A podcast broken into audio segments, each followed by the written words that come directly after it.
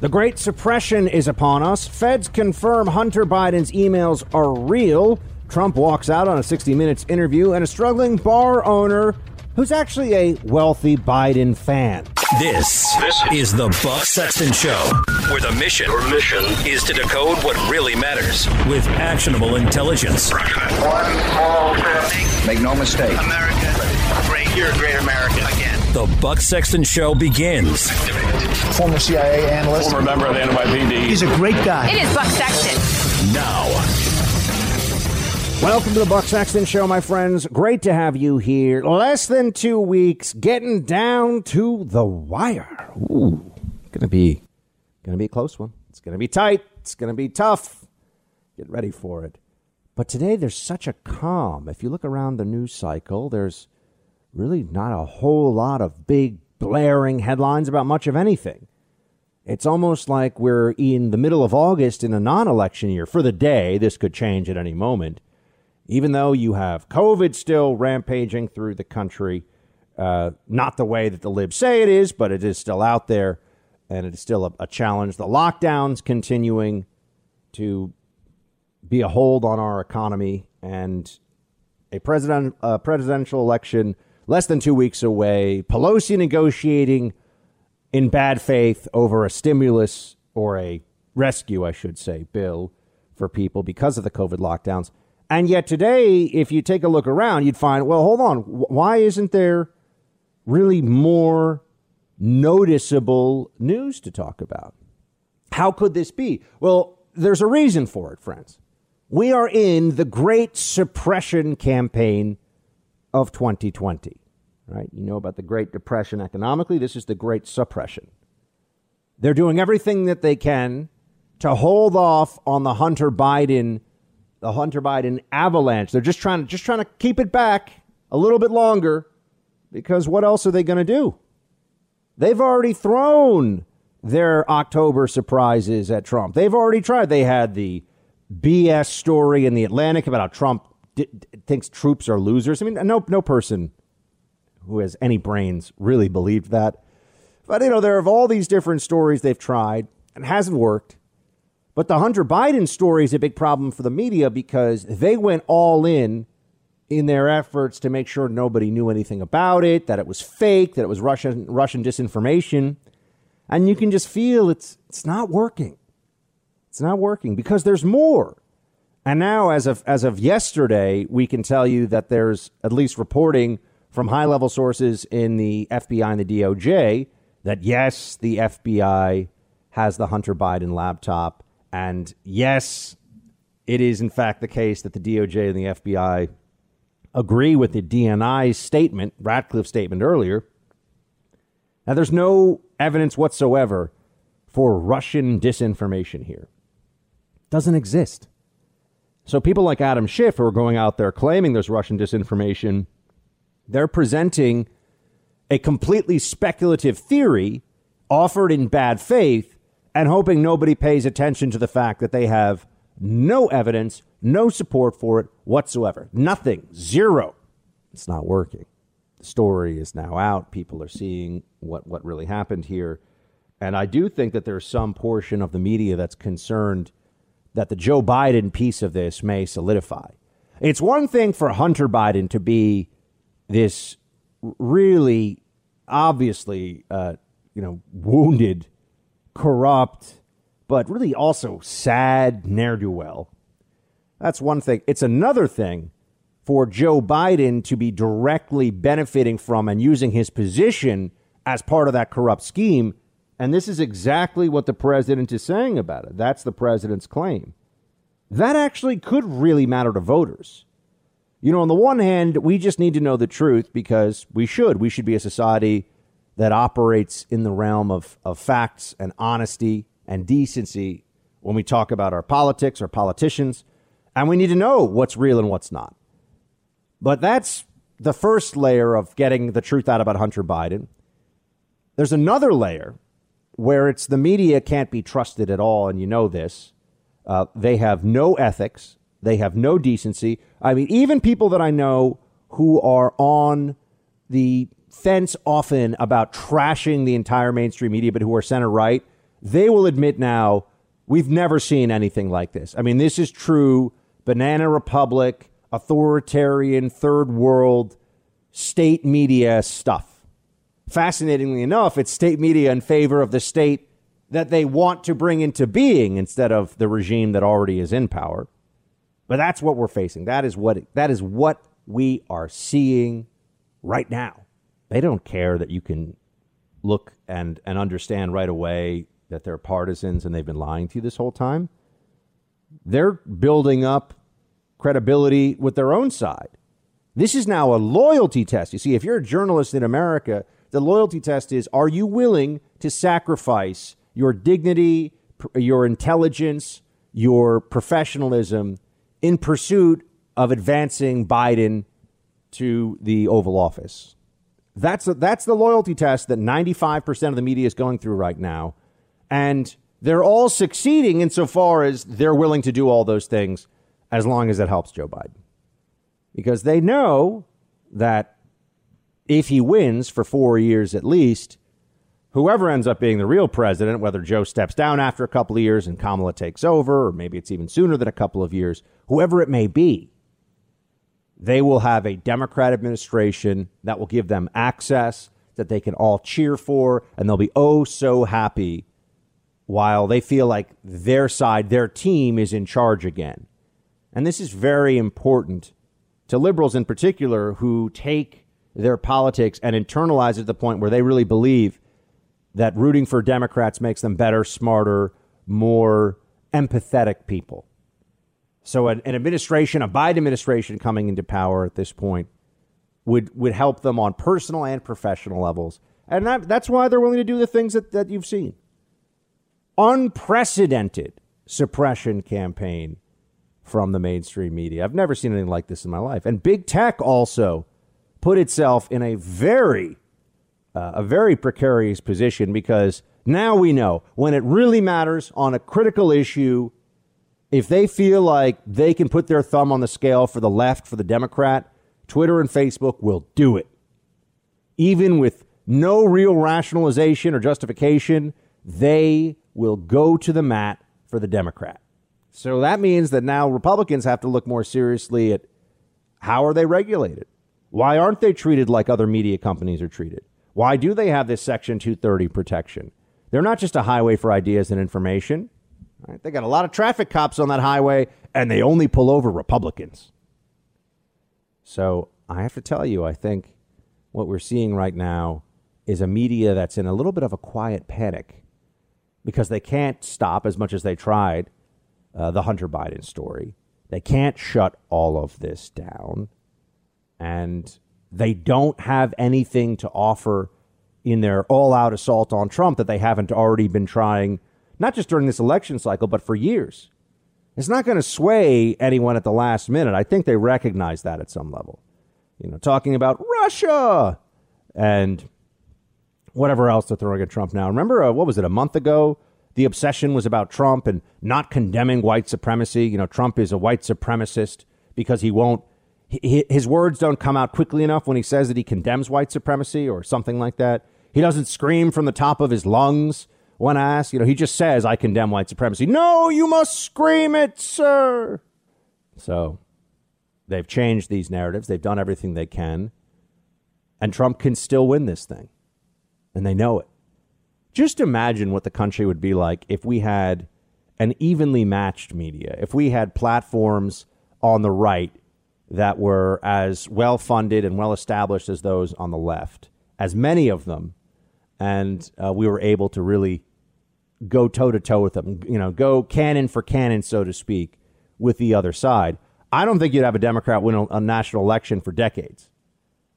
The media gives them at least a five to 10 point boost over what they would have if there was some parity. I'm not, I'm not saying if, if the right dominated all media the way the left does. I'm just saying if there was some parity. But there's not. Instead, what we have are Republicans that have to go into debates where they know the moderator, as will be the case tomorrow, the moderator is effectively a Democrat activist. And you only have to make some small changes. Think about it like a referee in a sporting event.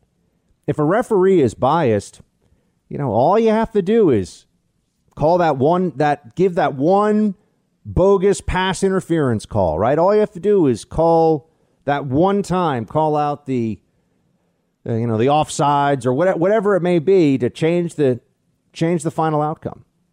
And in debates, it's not hard if somebody wants to make sure that one, they're sending a signal to all their peers and their buddies, don't worry, we all know I'm a Biden person. And two, if they want to make sure that the Biden candidacy can come out and have some credibility of saying that they did a better job, it's very easy. You just have to skew it a little bit. You just have to move move the goalposts just a bit to help out your guy, Joe Biden. That's what's going to happen tomorrow night. And we just accept this. We we admit this. And and I got to tell you, you know, it reminds me of what I've been saying here for months when we talk about it. And it was great because Rush Limbaugh himself, you'll recall, read every single word of this uh, this Twitter thread on. Uh, this was back in June. He read every single word of it on his radio show. And as we sit here and the media is quiet because they don't have a good enough assault strategy on Trump for the moment, I wanted to share with you again what my thoughts were. And remember, Rush himself, the greatest ever radio host, thought that this needed to be read to his entire audience word for word. If one of the already vilified conservative billionaires out there has any stomach for saving their country from the mob, they should buy and flip a major media platform or fund a new one and make it an unsinkable aircraft carrier of true free speech. We are completely outgunned in the platform wars, and it's only going to get worse. All the major social media and streaming content companies are part of the lib Death Star. Stop sending checks to think tanks that overpay second tier scholars to churn out policy papers that five people read.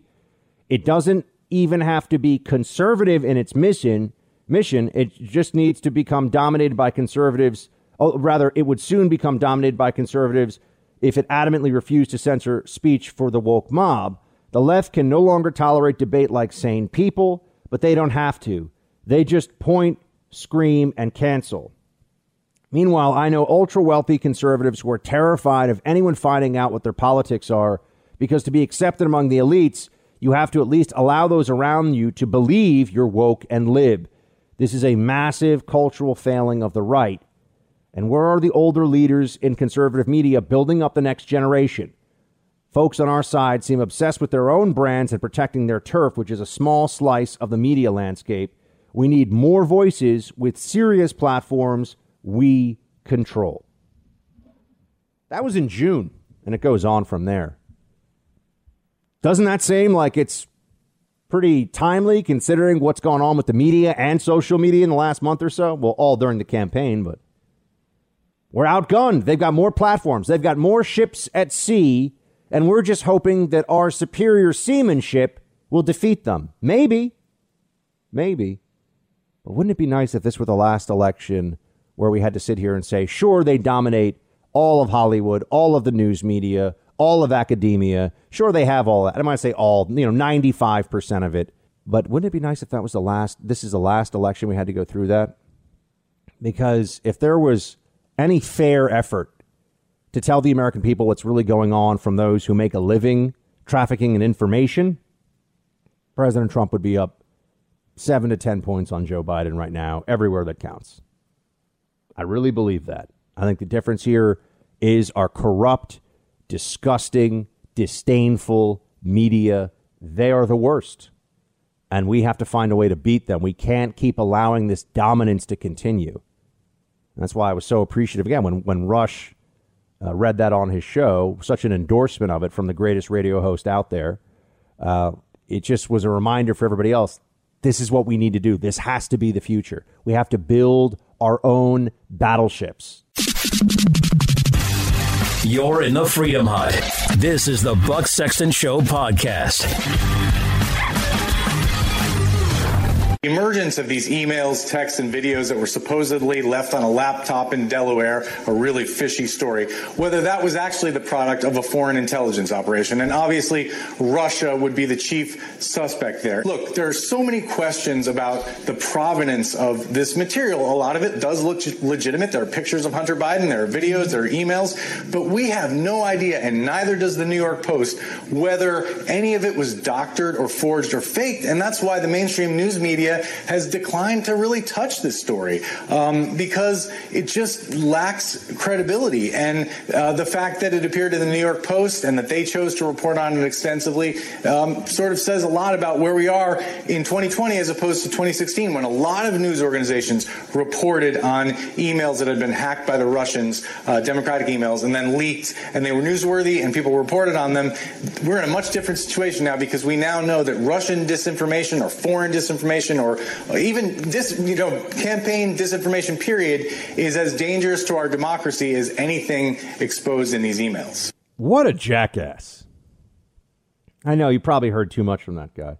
That's uh, Ken Dilanian at MSNBC, who was a huge proponent of the entirely fraudulent Russia collusion hoax, as was Rachel Maddow, who has suffered no consequences. In fact, her ratings during that just kept going up and up. She's never apologized for perpetuating a journalistic fraud, for the massive journalistic malpractice she engaged in and all that. But she's not a journalist, she's an opinion person. But even opinion people need to be factual. You know, that's why if I get something wrong, producer Mark or, you know, somebody will come on the air and tell me, hey, or they'll shoot me an email and say, hey, uh, you got that one, you got that one wrong. You know, so it's important. You Got to have your facts straight. Ken Dilanian has none of his facts straight. Doesn't know what the heck he's talking about. Total nonsense. Total nonsense. I, we need to come up with a term for this because this has become a, a commonplace tactic of the left. When something is obvious and obviously true, and common sense means that it, it all lines up, it's completely credible, there's tons of evidence for it, but they do this well, there's a lot of questions out there, so many more questions than answers. In fact, really, we have no information. We just have questions. I mean, this is a, a, a complete sleight of hand. It's a trick. It's dishonest, right? It's just a way of of lying about what's really going on to people. But that's what they do. There are questions about the provenance of this. Let's talk about Russia. Well, what are the questions exactly? We have a signed receipt in Hunter Biden's handwriting for the laptop in Delaware. There are intimate photos, not just photos, not like stuff that they took off of Instagram, photos that don't exist anywhere else of Hunter Biden. They're not fake, they're on the laptop. The emails, all, you know, if you're running this kind of a disinformation operation, if you were really doing that, very difficult to replicate all the, you know, the, the kind of emails that you would expect to be on a Hunter Biden laptop from the outside. What the, the Russians know all of his contacts, they know his writing style. They, I mean, the, the whole thing, it's, it's so crazy. It's like saying that Joe Biden is not really running for president. There's a space alien who's a lizard with a Joe Biden suit on top who's running for president. That's what the MSNBC security analyst here, this guy's a moron. That's the level of absurdity they've gone to. But no one has a problem with this on the left because they're desperate right now. Thanks for listening to the Buck Sexton Show podcast. Remember to subscribe on Apple Podcast, the iHeartRadio app, or wherever you get your podcasts. I gotta get access to the whatever the, the Democrat list serve is or the email list or whatever, where they all get their assigned talking points from the DNC, because I would just love to see exactly how they manage to convince so many people who are are supposed to think uh, are supposed to think that mortgaging or, or se- selling out their own intellectual credibility, I mean, looking like total bozos all the time, is the price you have to pay now for being a Democrat. I mean, you have to be so subservient. You have to be such a little toady, a little quisling. Little, uh, you have to be a little Brian Stelter over at CNN. Uh, whatever, whatever Jeff tells me, I'll say. Uh, I hate Fox News. Uh. That's what you got to do. So he's uh, one of many. He's really uh, an archetype. He's really the quintessential version of the uh, toadying leftist, the uh, the throne shining lib that will say whatever he has to say. No intellectual honesty, no journalistic integrity whatsoever. There's but there's so many of them, and you have uh, here. I've never even heard of this guy before. Florida State Attorney Dave Aronberg. He's he's getting in on this too. Maybe, maybe he wants to you know get a promotion in a Biden administration. Play eight. Uh, the president is taking a page from the desperation chapter of the dictator's playbook. Uh, his other October surprises have not worked. The Durham report still hasn't come out. It's not going to come out till after the election. The investigation into uh, the unmasking and spying of his campaign is, has been a big nothing burger. Uh, Hunter Biden's laptop that whole thing is mm-hmm. has been fizzling. It looks like it's tied to Vladimir Putin in Moscow. So he's stuck, and so that's why this all sounds eerily familiar. Barbara's right. This is what we saw with the president of Ukraine, where he's demanding an announcement of an investigation because he knows the power of that. Even though it got him impeached, he knows that that's how he got elected in 2016. I don't even know what that guy thinks he thinks he's saying, but he sounds like a complete moron. But let's understand this. At this stage, with a desperate Biden campaign that is running a weak candidate who is too old for the job, who has been unimpressive as a legislator for decades, who was a non event VP chosen by Obama because, you know, they just needed somebody from inside the system who wasn't going to make too much noise or be too annoying. So, in that sense, I guess he sufficed. But now it's a question of stupidity as fealty. You have to go out there. If you're a Democrat, if you're going to be a good little soldier for the DNC, you got to go out there and say things that you must know at some level make you look like a moron. You have to. And in fact, the dumber you're willing to sound, the more extreme you're willing to be in your denunciations of this as Russian propaganda and tying this to Vladimir Putin. You know, uh, well, why not just say that this is an FSB or, or, or an SVR operation? Uh, why not just tell everybody that that's it? You know, why not go the extra mile? Trump is actually a Russian asset. Oh, well, they've already said that. How could they make this more extreme? Oh, Rudy Giuliani's a Russian asset. I heard that one recently, too. These people will defame anyone. I mean, if you think Rudy Giuliani is an asset of the Russian government, you're not an intelligent human being. But remember, there are the people that are too dumb to understand what the lies are, which a lot of Democrats. And then there are the people that are willing to embrace a stupid lie because it advances their position and makes getting a position in the Biden administration, a senior position, more likely. I always say this, and people get mad at me. They go, oh, Buck, don't, don't say anything good about the other side. Don't say anything good about the other team. The left takes care of its fighters. You know, the left takes care of people that even, uh, you know, Toobin. I mean, I, I have avoided because I know a lot of you have kids who listen to the show, and I always want you to know your you know your eight year old, your ten year old. They'll always be safe listening to every everything the Buck Sexton show. You might have to explain a little bit to them afterwards, but nothing that would be inappropriate or or you know you would you'd say, oh, I can't have them listen to that. So I've avoided a lot of the Toobin jokes that I would otherwise like to make.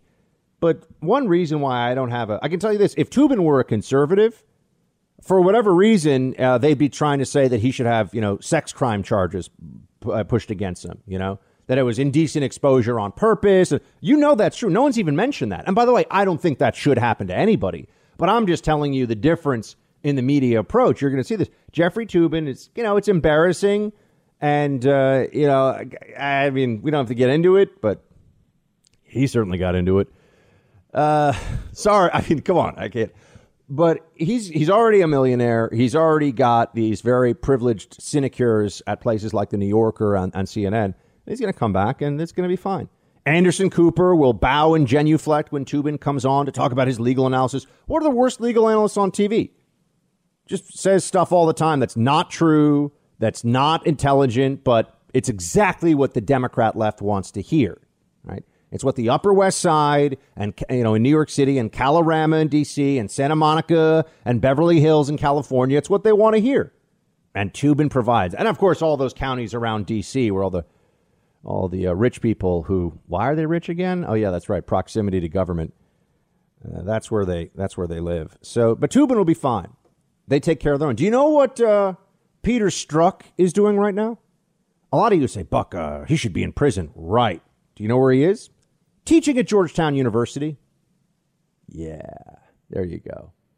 That's exactly what I'm talking about. You know what James Comey's doing?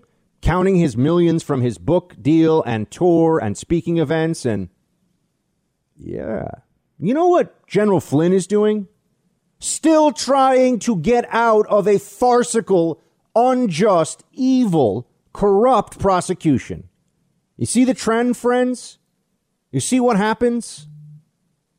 Just wait until I'm here telling you about, oh, it's the Biden administration. And now Buck Sexton is having his first really thorough IRS deep dive into everything I've ever done for the last seven years day. That's going to happen at some point. I'm ready for it. The good news is I'm very good at crossing my T's and dotting my I's, but it doesn't matter who you are. If the IRS wants to make things miserable for you, they can. And Democrats, like Bill Clinton, as we all know, love using the IRS against their enemies. Oh, I'm sorry. Like Barack Obama, too. Lois Lerner, sure, she was the only one who was who was going after groups that said, you know, Patriot or Tea Party or anything like that that were nonprofits. It was just Lois Lerner's own initiative. Yeah. Sure. You know, this is like when the ma- you know the mafia boss. Oh my, I, I never, uh, I never gave the order. Yeah, you never gave the order because you tell everybody things whispered in your ear in the back of a restaurant that you sweep for bugs every day. We all know what's really going on. We all know who was really giving that order to go after the Tea Party. It wasn't Lois Lerner on her own, folks. But what a what a look. If you're just if you're just judging the other side by the effectiveness of its ruthless moves Democrats have a lot to teach us. Democrats don't care that they ran this Russia playbook the last time around. They're doing it again. Doesn't matter that it's obvious to anybody how fraudulent this whole thing is, how unfair, how unethical. As far as they're concerned, the more unethical, the better. It shows resolve, it shows zealotry, dedication. You know, if you want to be a good little leftist, you better be a part of the revolution, friends or else you're a counter revolutionary. And counter revolutionaries do not have good outcomes when the left takes over. That's another part of this. I do believe if Joe Biden wins this election, uh, there will be consequences for a lot of us. I think that there will be an effort to use social media platforms to silence even more. I do believe we're going to reach a point where all of the tweets worth reading will say sensitive content warning on them those would be the only ones you want to read because everything else is just the echo chamber propaganda of the left. It's all the same stuff. And I think people, uh, naturally, we'd like to believe that there's a state of balance in our politics and a state of balance in our media. Um, it's not true. It's not true. In a lot of countries, you have one party rule. In a lot of countries around the world that are supposedly, you know, free and open or relatively free and open, you really have one one uh, ideology that completely dominates the public discussion, and anybody who dissents from it is ridiculed and ostracized and shut down. So we are an anomaly in this regard. The fact that we're even really trying, and and that our two party system represents people uh, on both sides of, of very different ideas. There are big separations. I'm glad we don't have. Usually, there are people that try to get attention for themselves during an election by saying both parties are the same. There's no difference. And this is supposed to be really edgy thinking. No, that's not true. Both parties are not the same. They suffer from some of the same structural shortcomings, but those are also just human failings. It's like saying, well, people are greedy and lie and don't do right. That's always going to be true. But if you're looking at what the parties represent and what they want to accomplish, there's some enormous differences. There's the difference for one, you know, I I found this so fascinating. I, I pointed this out. What was it? Just just yesterday. Um, that of all the things that Trump gets credit for, there's one that I think is interesting. You know, he hasn't started a war in four years. He's the first president in decades for whom that is true, and the media just doesn't care. You never hear about this. The anti war left doesn't care, never gets a mention from them. Their opposition to war was apparently political, not ethical. You know, I shared that online on Twitter a day or two ago, and it went very viral because I think it is such a an overlooked point in all of this. I'm I'm somebody who has grown up. I mean, my entire adult life essentially has just been a series of American wars and occupations. Trump is the first president to stop that. And they said he was going to go to war with Iran. They said he was going to go to war with North Korea. It's not true. We have results. This is about facts. This is not about perception. We did not go to war with any of these countries. He started uh, pushing back on China for its illicit trade practices and all of the scheming and and undermining of our economy and, and the theft of intellectual property that China does. We were told, oh, well, that might lead to a war. No, it hasn't. What it's led to is the Chinese government, finally, the Chinese Communist Party, being put on notice. There's a new sheriff in town. Now, they don't like that sheriff, but that's because he's defending the defenseless farmers, i.e., the American people, who are left to the rapacious mercantilism of the Chinese Communist Party's trade policies. Uh, not anymore.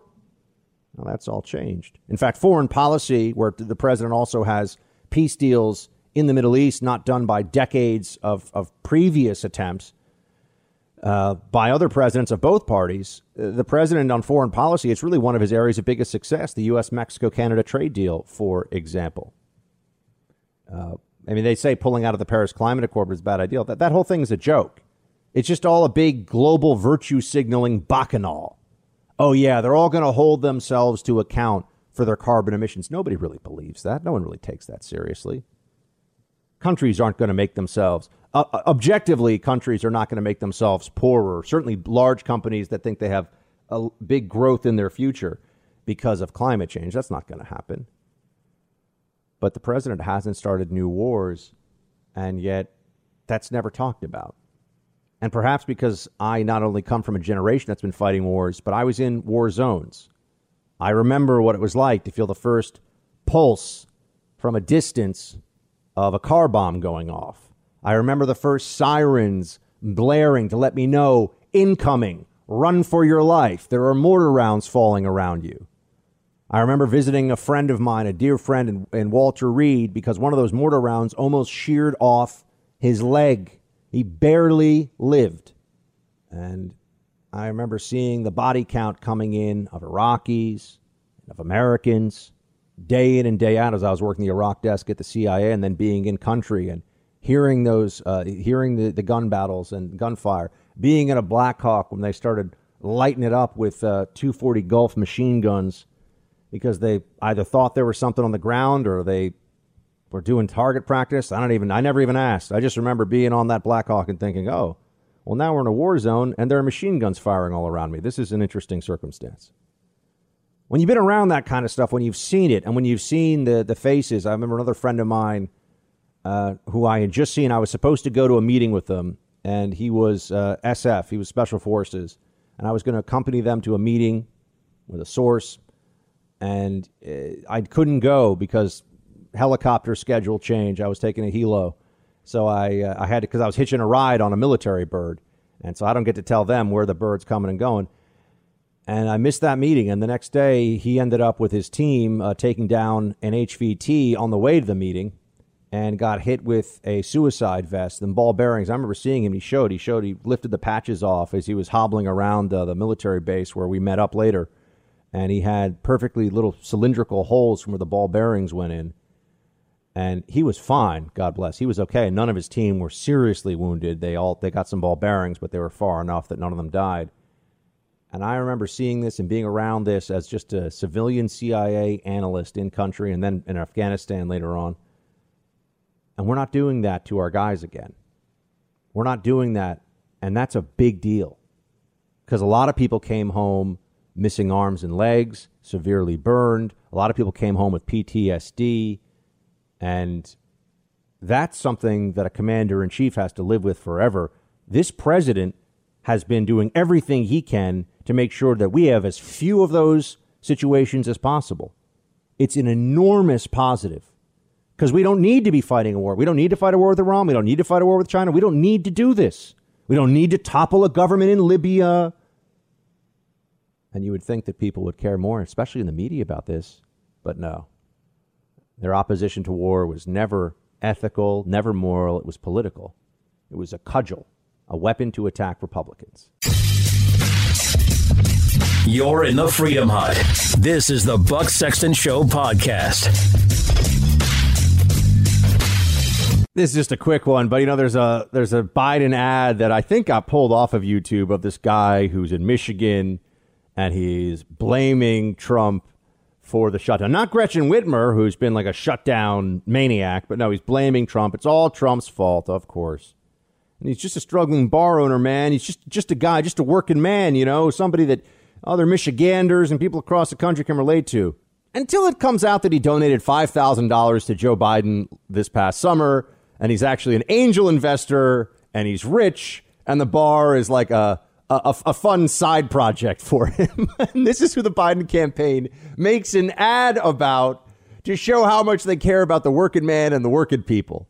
What could be a more perfect description of Democrats than that? Yeah, man, we just, you know, we just care about hardworking bar owners who are actually Silicon Valley tied angel investors who write Joe Biden $5,000 checks to his campaign.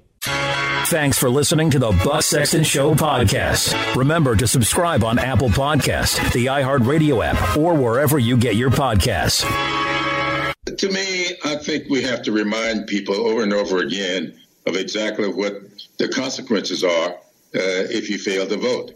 I've been telling people that all elections are important, so I don't call one more important than the other. But I will say that some elections are more consequential than others.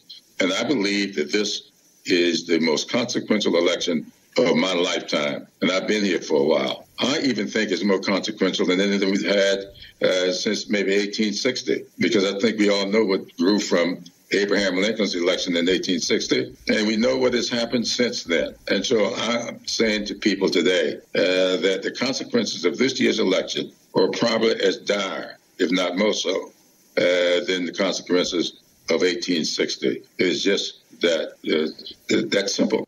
The biggest election, if not of all time, since the election of 1860, Congressman Clyburn says here. So, Abraham Lincoln and Hannibal Hamlin coming out on top of that one. I gotta say, Hannibal Hamlin's a pretty cool, just a pretty interesting name, isn't it? Name somebody Hannibal. One of the great generals of all time. Um, somebody that I think we'll have to do a Shields High episode on. So producer Mark can not- note that one down. I think that'd probably once I get out of, and yes, we have Malta already in the books for those who don't know, which is why you sub- uh, should subscribe to the Buck Sexton podcast if you don't already, because these will only be out on podcast, not on not on um, radio stations. Although if any stations over the holidays want to play them, we wouldn't be opposed to that either. Uh, but they're they're very specific history battle lessons that are I don't know, just comes from a play. I, am fascinated by it. So we've done uh, in the past this Mediterranean Christian Muslim warfare podcasts, and then the Dracula podcast, which I'm hoping to pull together before Halloween this year. Uh, but I also want to do Hannibal crossing the Alps and that period of the Punic Wars between Carthage and ancient Rome. Um, that that would be a really fun one to do as well. Amazing battles. I, I've read. I have a whole book on the Battle of. There's people say it several different ways. Uh, Cannae, Cannae. Uh, some people even say Kenna, but uh, one of the most uh, horrific one day losses of life pre gunpowder in all of all of battle history. Uh, uh, amazing that, that so many people would be killed at a time when it was all spears and swords. Anyway, uh, but so yes, the most consequential election since uh, 18. That was just my pitch for you all to subscribe to the Buck Sexton Show on the iHeart app or Spotify or wherever, uh, so that when those Shields High episodes come out, you'll already be good to go and you'll be able to listen to them. Um, I had a I had my sister listen to one who's about she's about to have a baby. Like, and when I say about to, I mean it could happen by the time this show is over. She's already due. It could happen any minute. I am going to be Uncle Buck. That's a real thing. I'm going to be Uncle Buck soon, and I single-handedly plan to change the the feeling around the name Uncle Buck. Producer Mark, you've seen that movie, right? Of course, it's a classic. Why would you want to change anything about it? I'm not sure that I aspire to be like the John Candy character in that movie, though he is lovable in his own way. I mean, that's fair, but it's still a great movie. Yeah. Oh no, I'm not saying it's not a good movie. I'm just saying, you know, I don't think I want to be compared to that guy. So, the most consequential election, they're saying, since 1860. I, I think that there's some some truth to that. And I think it's because the Democrat and, and this this is the problem, right? I'll, walk you through my analysis on this, and then I'll tell you that I don't have great answers as to some of the questions that it raises, because I do believe the Democrat Party is now emotionally and psychologically a socialist party. They don't like that label, and they're still incremental. The same way that the lockdowns have been incremental, the socialism that we see in America now is is incremental. It's piece by piece, right? It was Obamacare, now it's Medicare for all. Next, it's just socialized medicine full on, right? And you know that separation between Medicare for all is single payer, so the government pays for everyone's health care. Uh, socialized medicine. Now, now that is a a a socialist system in that you have to move a lot of money around through redistribution to fund that. But straight up socialized medicine, uh, from a, just a definitional standpoint, would be the government paying the doctors, owning the hospitals, and determining who gets what care, where, how, when. That's so. That, so the National Health Service of the UK that is socialized medicine. You are a state employee as a doctor in the NHS, um, and that's where we're. And it's by that's been an enormous drag on uh, the British economy, and you know it's a it's a hugely expensive system. It's not a not a particularly good system for complicated issues if if one comes up. And the the problem is that the demagoguery becomes so easy around this. You know, it's like we talk about Obamacare now. They say, "Oh my gosh, people without you know Obamacare, it's like they won't have health care anymore." We didn't have people just dying in the streets all over the place in America because of you know, preventable disease or treatable treatable medical issues that they were just denied care for everywhere. I'm not saying that never happens. Of course, there are going to be shortcomings in the system, and and that's tragic whenever it happens. But that wasn't our reality. That wasn't what was going on, and that still happens sometimes in this country, despite Obamacare, as we know, which is why they've wanted to expand beyond Obamacare into this Medicare for all plan. Although Biden doesn't want to, he wants to do Obamacare plus. You see, all, all he's doing is looking at the leap the left and the socialists wanted to make, and Biden saying, let me put a plank in between. We'll hop on that one on our way to what the socialists want. And that's really what the Biden presidency is. I think Biden is a bridge to the next administration of, uh, of a Democrat that is a full on socialist, like a Bernie Sanders, an Elizabeth Warren, perhaps even a Kamala Harris, which means that it might not even be after four or eight years that we face this, but just a matter of a couple of a couple of years before that comes next. You know, so is this the most consequential election uh, since 1860? Now, I mean, which is almost like saying the mo- most consequential election of all time. I guess saying the second most of all time. Uh, to this, I'd say I think the Democrats not only have gone socialist, but also have a plan to permanently transform the country with they first removed the filibuster, and and I, I do believe I am very worried they're going to have control of the of the Senate. So let's just let's just talk about this for a moment. If they get control of the House, the Senate, and the presidency, okay, they get all three. Uh, what would be the first thing that they do? They'll eliminate the filibuster in the Senate entirely. I do believe that will happen. They will pack the court. I do believe that will happen. And they will move. The, the biggest thing they can go for right away is a full on amnesty. And the Biden presidency can do that knowing that Joe Biden, if it becomes a big liability for him in the short term, which I think it would, the American people are not in favor of amnesty. And when they find out, and they will, what the real number of people in the country illegally is, it is not 11 million. And I'm not just surmising that. I'm not just coming up with that. I've spoken extensively to members of Border Patrol and uh, Customs and Border uh, Customs and Immigration Enforcement, and they will tell you there's just no way, based on their monthly numbers and this whole oh there's net zero immigration right now doesn't count because of COVID, but in general net zero immigration to the U.S. from Mexico and the rest of uh, Latin America south of Mexico is is this is a fantasy that we've all been told to make people not think that there is a massive a, a seismic shift in the U.S. population that comes not just from immigrants in general, but really from Mexico and Central America. It's been an enormous change, unlike anything we've ever experienced in our history when you just look at the aggregate number of people from one place or one culture and region. And if they found out that it was 20 or 30 million Americans who were about to be made permanent residents, um, and then eventually the Democrats would want to give them voting rights too, right? So first comes the permanent residency, and then citizenship is just a step beyond that. That's just a, a legislative fix at that point. Uh, we- we're going to see an election here where I think it's pretty easy to say that less than a half a million votes will determine, spread out over a number of states, will determine the outcome. What do you think happens to the future of elections in this country if you add, let's call it 20 million new uh, new citizens? And they would say first just permanent residents or green card or something like, but they'd be made citizens within short order. Uh, so they make 20 million new citizens with an average Democrat voting advantage of uh, of 60 or 70 percent of them, right? So so let's say two to three to one would be what you're looking at. You know, two or two to one or three to one. I'm sorry, three to one or four to one would be the advantage you're looking at, especially after a Democrat uh, Democrat amnesty among that population. Do you think we're going to win any elections after that? Uh, you think that that's really going to happen? You have much larger illegal populations in a lot of states you don't even think of. In the Carolinas, for example, think about what that would do to flipping Texas blue.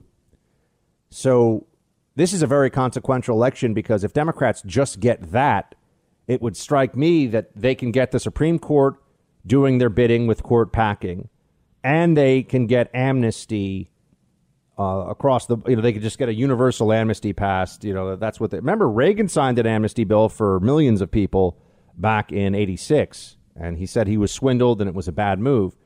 If they get that, what really becomes our opposition?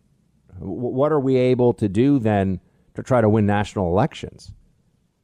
I don't have a good answer for you other than I think it, I think America becomes for at least a few generations a one party state and our debt and the size of government and the intrusiveness of government becomes uh, more and more unbearable. And then eventually maybe there's either a collapse or there's some recognition that the government that, that our system has worked so well because it allows people to make choices, to live in freedom, and to pursue their destiny as is best for them as individuals. And that when you eliminate that, you have something else. Right? When you eliminate that and you give people just the the soma of government uh, largesse, oh, we're gonna we're gonna take care of you, we're gonna give you your health care, we're gonna give you this and that and everything else. Know, I mean, there's a reason why uh, other countries that take that approach, that really, first of all, if they really take that approach, people always point to uh, Sweden and uh, and you know the Scandinavian countries, Denmark and they don't understand that those are very free market friendly countries for business to operate in. They have low corporate tax rates. They have high individual taxes and a large welfare state and a tremendous amount of social buy-in and social responsibility. Right? Everybody works, everybody gets the perks. That's their approach. But they're not socialist countries. They don't have the government in control of all industries and if anything they've moved away from socialism and become much more free market over the last 20 or 30 years. Norway is a bit of an outlier as well, but Norway is also a country that is very small, politically and ideologically homogenous, and has enormous fossil fuel reserves that can fund things that you know you wouldn't be able to have otherwise for the country. But I mean, obviously, you look at Venezuela, which is a country that was promised that has also enormous oil reserves and uh, largest uh, oil reserves in the world for what it is. Um, and it's a country that's falling apart where there are bread lines, where they don't have medicine.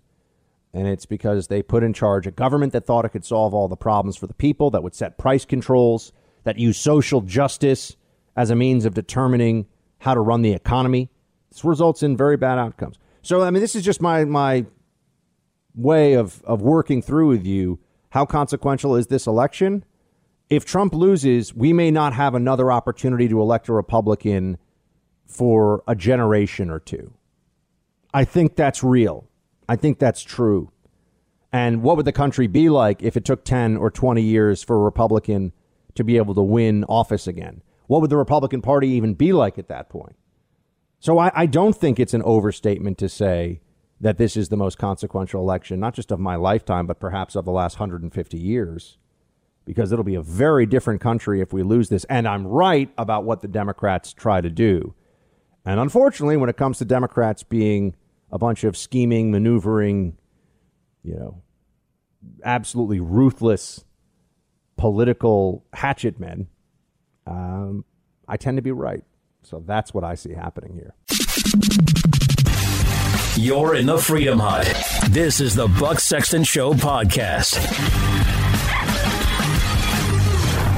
As I've told you all, I have not watched any of the uh, NFL or NBA games this year. Not one, um, which is not that far off of an usual year for me. But I do watch the NFL because my two brothers, who are great Americans, great patriots, and my dad, another great American and great patriot, uh, they're they're like real Americans who like football and can eat gluten, and you know they're they're like normal people that all of you would like to hang out with. Uh, they don't have the they don't have the weird I like uh, tennis and soccer thing that I do, but they uh, you know so I watch with them because it, it's fun fun bro and dad hang time. But I haven't watched any this year, and the most interesting thing that's happened so far since I haven't been watching in at least in the last few days was this uh, this hot mic moment. And, and look, I this is not a big thing. It's not a big story, but I think this is interesting because for me, it's a little bit of a Rorschach test because you can't. Everyone was assuming that I read one thing, and I'm not sure that I agreed with with how they were saying it. But they were on an open mic, and NFL announcers Joe Buck, which is a cool name, he's got Buck in his name, and Troy Aikman, they say something about military flyovers. Here's what they said. Play one. It's a lot of jet fuel just to do a little flyover. That's your hard-earned money and your tax dollars at work. That stuff ain't happening with Kamala Biden ticket. I'll tell you that right now, partner. You kind of heard them saying, "Oh, all the jet fuel that they're spending." First of all, neither of these guys know squat about the military, military training schedules. Um, they have to fly planes. The pilots need flight hours. It's part of training. So they can either fly these planes that, as we know, go very fast and go quite far. Uh, they either fly these planes over nothing, or they can fly them over the stadium. It's training nonetheless. Guess what? Logged as training hours, flight hours. So they're just they don't know what they're talking. But it's not surprising. You guys are sports announcers. They, know sports. They should stick to stick to what they know. Uh, but what I thought was interesting is, is that stuff's not going to happen under a Biden admin, Biden Harris administration. Uh, people seem to, to say that that was, uh, you know, I, it wasn't clear to me. The inclination, I think, was for most to believe that it was Biden and Harris won't do that kind of wasteful stuff with taxpayer dollars. But I was also thinking, or are they saying that Biden and Harris wouldn't have the military do NFL stuff because, you know, they don't like the military as much or, or don't, don't want that to be. I, I couldn't really tell. I think it was producer Mark. You, you saw this, and I know you actually just want to watch the football game and don't really care about this uh, open mic moment. But was it? What, what did you think? Uh, which one of those, or maybe they were saying something else that I was missing? What, what was the point? I mean, I've listened to these two guys call a lot of games, and uh, first of all, I think they're one of the worst announcing teams in football. But some people love Joe Buck, some people hate him. Uh, and I'm a, I'm a Giants fan, so I don't like Troy Aikman, the former Cowboys quarterback. But besides the fact, I think they were both being sarcastic. I think it was one of those like me and you having a conversation off the air that you wouldn't want anybody else to hear, and it's just sarcasm, kind of like that. Yeah, I think that's a fair. I think that's a fair take. Yeah. Oh no, producer Mark and I have hilarious conversations off the air, but would not be would not be acceptable for the ten year olds listening on Team Buck. So we that's why we keep it clean here. But we say that we say some pretty pretty funny salty stuff off air. Uh, so okay, so that I, I think that's fair. Yeah, I mean they were clearly, but I just so they're being sarcastic though because Biden and Harris wouldn't. Why wouldn't Biden and Harris do that though? They don't want to waste the money, or they don't care about this nonsense. That's what I didn't really get. I think Troy Aikman is probably a Republican, so I think he was saying, like, I think they were mocking political commentators. Is the way I took it. Huh. Interesting. Yeah. Anyway, it got some attention. It wasn't. It wasn't like a big. People have said way worse stuff. Hey, let's be honest. Troy and uh, Troy and Joe Buck here. At least they didn't leave the Zoom on for happy fun fun time. You know what I mean? Thanks for listening to the Buck Sexton Show podcast. Remember to subscribe on Apple Podcast, the iHeartRadio app, or wherever you get your podcasts. Now they're finally saying it. I've been preparing you for this for a while.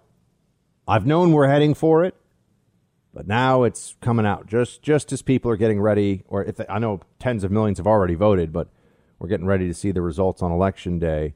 You're having experts public policy folks, uh, you're having them say out loud that we should just get used to this new normal of lockdowns and social distancing and masks, that this is basically going to be life for the foreseeable future. Let me just say that to that, I say no. I refuse. And increasingly, we're going to have to get to a place where the refusal is not just verbal, it's not just uh, part of a debate, it's going to have to turn into action. And I mean, I've told my family if New York goes and says they're going to start outdoor masking on pain of a summons or arrest, I'm going to get arrested. I'm not wearing a mask outside, and that's fine. I'll go. I'll go quietly. The officers will know. They can process me. There won't be any. I'm not going to make any noise about it, but they're going to have to arrest me uh, because this is just crazy. These people are these people are lunatics now that think that we're going to stop this by just oh wear a mask, put the mask on outside, inside, in the shower, in the bed, put a mask on. No, no, not doing it. Not doing it. They still won't even answer the question why we didn't we haven't done this. I mean, I've been alive for 38 years, and never in my lifetime has it been suggested that we all need to wear masks to save 40, 50, 60,000 people every year from the flu. I mean, if it was so easy and such a such a minimal imposition, why didn't any of our brilliant public health professionals say this? Look, they don't have any answers, friends. They can't protect us. So now this just becomes the the go to, right? And it's a little bit like what you hear. This is a similar mentality. Why are the schools, public schools, not better? Why can't we close achievement uh, gaps between different groups? You know, richer and poorer students, and why? Oh, it needs more money. Well, but there might be other problems. Maybe we're not doing some things the right. Nope, just needs more money. That's the that's the way that they really view masking now. I just need more masks. We wear more masks, everything gets better. Up, oh, it's not going well. You're not wearing enough masks. They are monomaniacal about masking. That's what's happening here. You have MSNBC's medical guest, Dr. William Schaff- Schaffner. Not like Shatner is the uh, Priceline guy, right? That's a different guy. Uh, William Schaffner, who's telling you all this is the way this is the way it's going to be. Get used to it. Play five. Yeah, well, I think Tony is washing his hands literally and figuratively of all the nonsense and focusing on the basic issue. If we could control the virus, if we could reduce its spread, then we can open up more comfortably, carefully, but we must do it carefully. There's no sense that we can just do it in a carefree fashion. But if we could control the virus's spread in the community, then indeed we could all enjoy each other's company at some distance in this new normal. The new normal, folks. Enjoy each other at a distance. No more parties, no more weddings, no more graduations, no more, you know, live concerts, no more. No, just just give it all up. Let the Faucis of the world tell you what you can do, what your life gets to be like now. If you don't, you, you object to science, and you're literally killing people. This is the country we live in now. This is America we're talking about here, where this has become mainstream. This has become what the experts are telling us. We have vaccines that are a month or two from approval and perhaps even two to three months from the early stages of distribution. And we're still talking about how we got to have masking and social distancing now as the new normal. Oh. So now what they say is different from what they were telling us at the beginning when we knew far less, when the virus was believed to be much more dangerous than we now know it is. And they want to maintain all these levers of control. Here's the problem they can't control the virus, they can only control us. They cannot control this virus, they cannot stop this virus. And so what do they do? They go with this really this moral blackmail of you better listen to us or else you're responsible for killing grandma. And this has been an argument that they've been making all along. This has been a thing that they've been saying uh, from the very beginning. And it's madness. And you can see how crazy it is by the lunatics who really love this kind of thinking and have really adopted it as part of what they say about everything. Um, you have, uh, oh, are we gonna Are we gonna hear from from Keith again? Are we gonna hear from Crazy Keith? here I am, sounding like I'm reading the text of a Shakespearean play, but really I'm just doing left wing talking points. Miss Precious Perfect. The co op board would not allow me to continue to live with my beloved feline. Uh, Keith Olbermann. Keith Olbermann, what a stupid person thinks a smart person sounds like. He built quite a career off of that.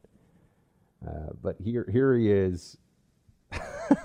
he, I will say he has found a way, and he called. What did he call me recently? Tex, Tex sex bump or buck buck uh, sex or something, or he, he had some name for me on Twitter, which I have to say I found I found pretty. I thought it was pretty funny. I think it was Tech sex bump, which I like. Uh, reminds me of years ago. There was a Team Buck member who wrote in and said his wife, who was an, an immigrant, um, called me uh, Bub Sex Bub Sexual. So yeah, that was a thing that happened. So, um, sexual with a T. Here is Crazy Keith making sure that we all not only do we have the public health experts now telling us that we can't have our normal lives lives back probably ever but crazy keith wants you to know that trump is is it's not that he hasn't been perfect in his covid response.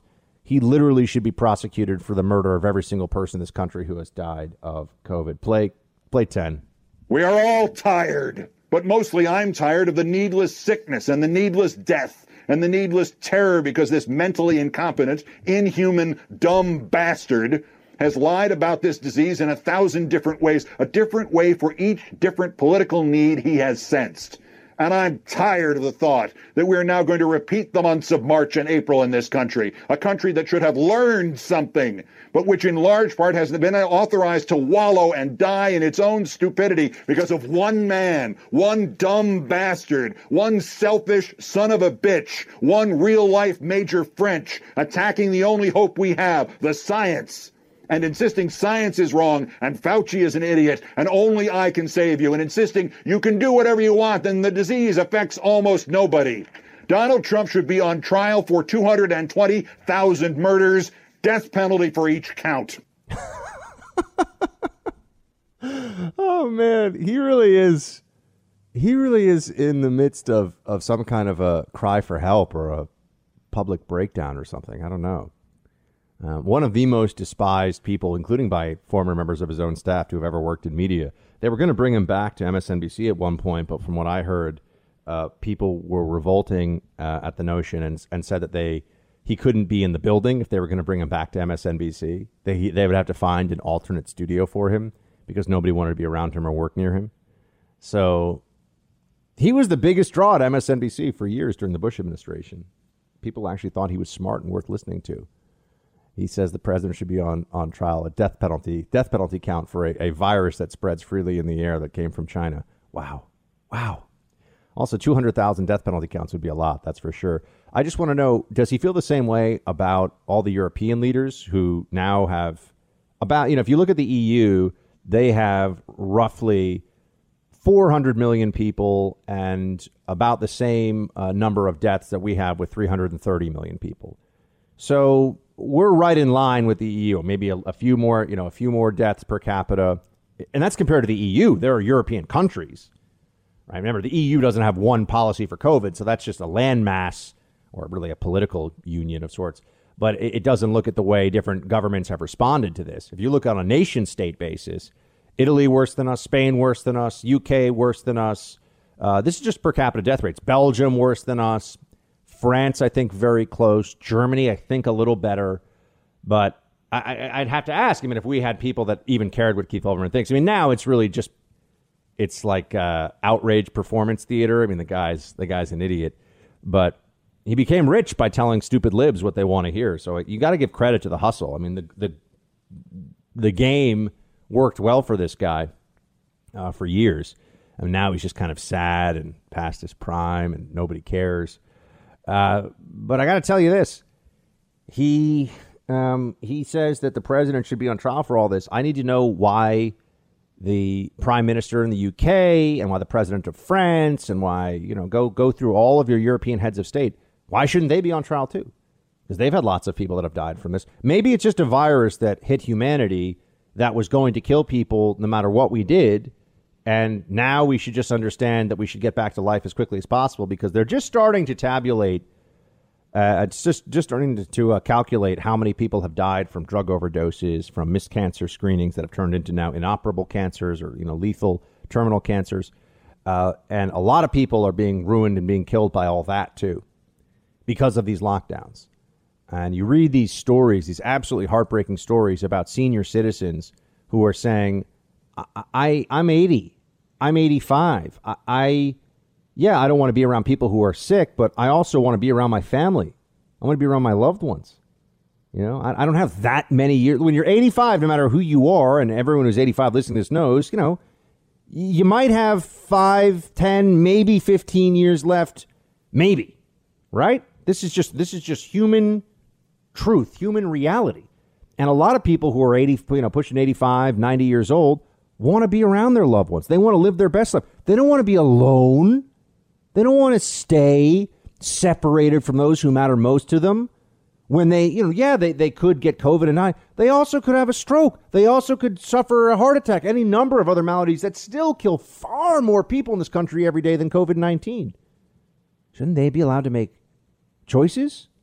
Shouldn't we all be allowed to make choices about our own health? And if, by the way, if there's an 85 year old listening to this who wants to be on total lockdown, stay in their home, I no judgment. God bless, and let's make sure that there are people in the community to get them food and to and to you know lift their spirits and to make sure they have access to FaceTime and enough you know good books and entertainment while they ride out this pandemic. That's all fine.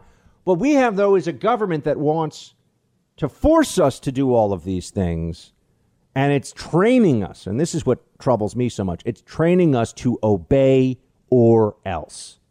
And I'm sorry, but I thought this was America, and we weren't supposed to just obey the whims of government, the whims of governors taking emergency powers. I mean, how different is this really from martial law in a sense? They're telling you stay in your home, can't open your business, can't see other people, and if you try, we'll send the cops after you. There should be far more pushback on this. And I think that one of the reasons that Trump and Trump supporters don't make a bigger scene about this is because unfortunately the Democrats have scared and the media have scared people so much over this that telling people the truth about what we should do now with regard to COVID might be a political liability in the general election. Telling people that we don't have we don't have a uh, a silver bullet for this and it's still going to be around and we're going to have to live with this. That's one of those one of those truths I'm not sure a majority, a lot of people want to hear it. I think a lot of you know it and want to hear it. But I'm not sure a majority of the American people are ready for that yet. They've been told, hide, listen to Fauci, whatever he says. And we're suffering, and the country's going through disaster after disaster because of it. You're in the Freedom Hut. This is the Buck Sexton Show podcast. I hold Donald Trump responsible for every death in New York State from COVID because Trump lied.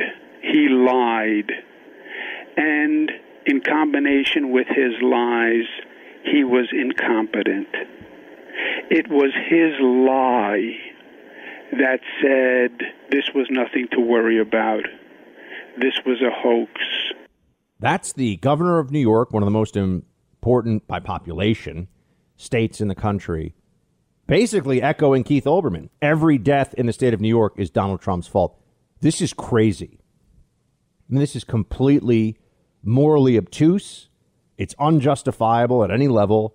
But this is where the Democrats are going. Whatever they can say in these last days to make everyone feel like it is Donald Trump's fault. COVID is Donald Trump's fault. Uh, it's uh, it's outrageous, but friends, this is what we're up against. Got to hear it, got to know. Cuomo, meanwhile, is out there. Oh, he's doing a book tour. He's writing a book on how much he managed to defeat COVID. So he's got this book. What does the book tell you? The book tells you, based on facts, based on data, uh, the greatest hero of the COVID fight is Governor Cuomo. Well, who thinks so? Well, first and foremost, Cuomo thinks so.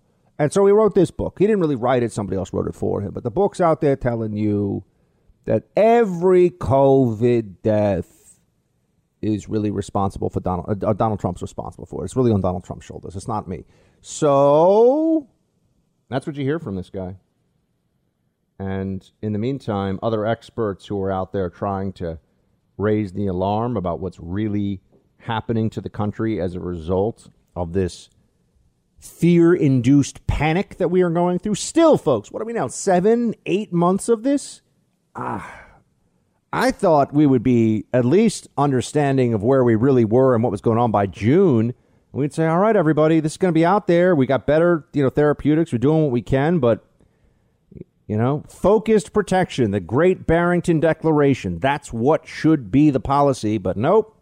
No, instead, you have got uh, CNN's uh, Tapper and, and the Dr. Gupta saying that, you know, let's censor doctors who disagree. Play 18. I can't think of anything more uh, emblematic of this era that Twitter had to remove a tweet from Dr. Atlas uh, because it was false. It was against masks.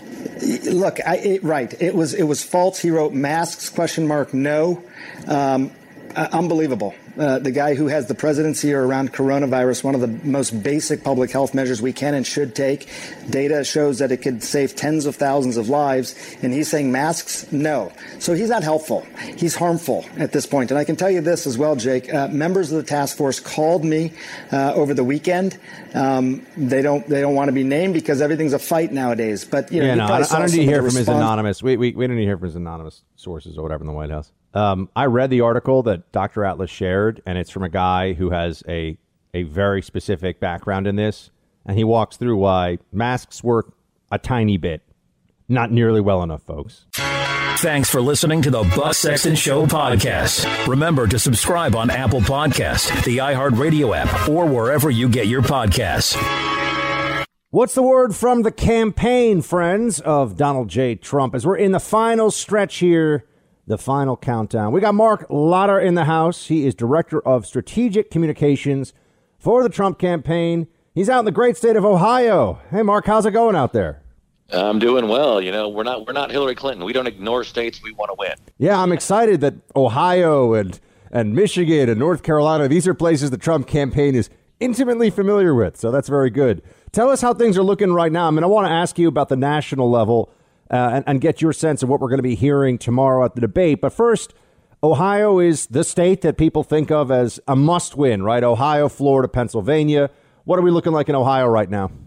Uh, no question that the president's going to win uh, Ohio. In fact, a lot of people forget he won it by four times the margin that George W. won it in 2004. I mean, that's how much of a huge cushion he has.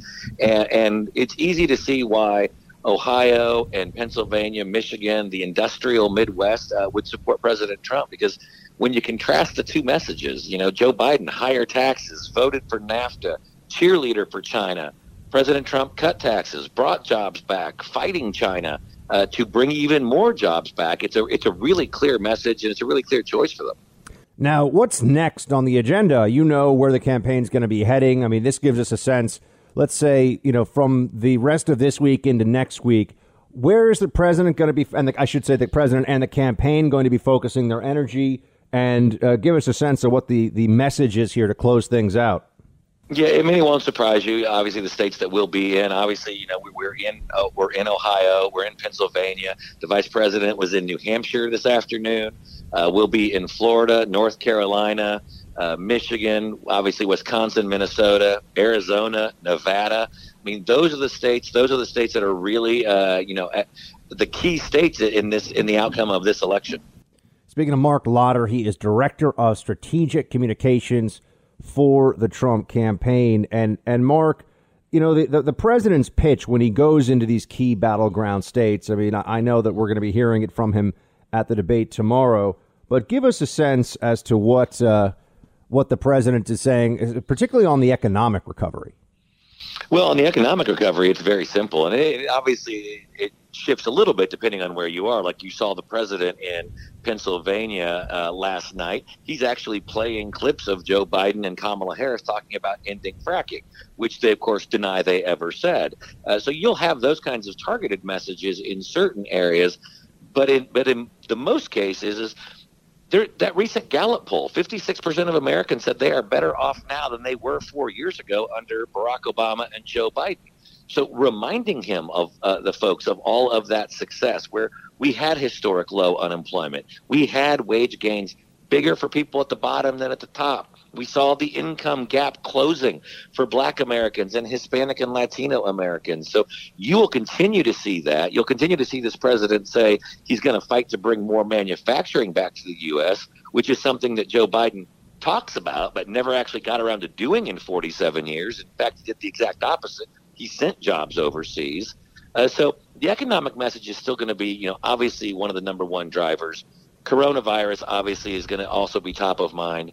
But then the new information that's coming out about really just the level of corruption and scandal going on with uh, the Biden family, uh, that's obviously something that's also going to be top of mind.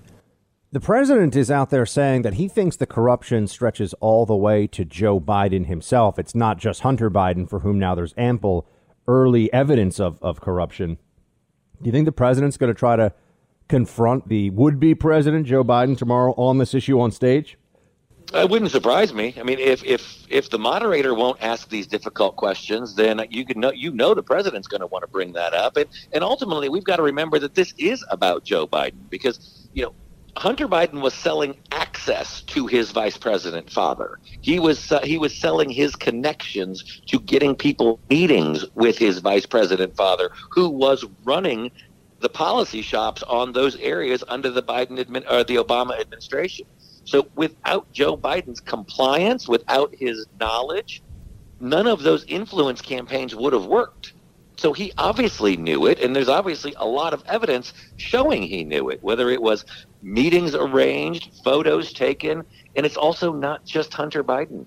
We know that there has been documented from mainstream media outlets about Joe Biden's brother cashing in and how his son in law has cashed in. And so this is a problem that permeates the entire Biden family, but it ultimately all goes to the elected office holder, which is Joe Biden.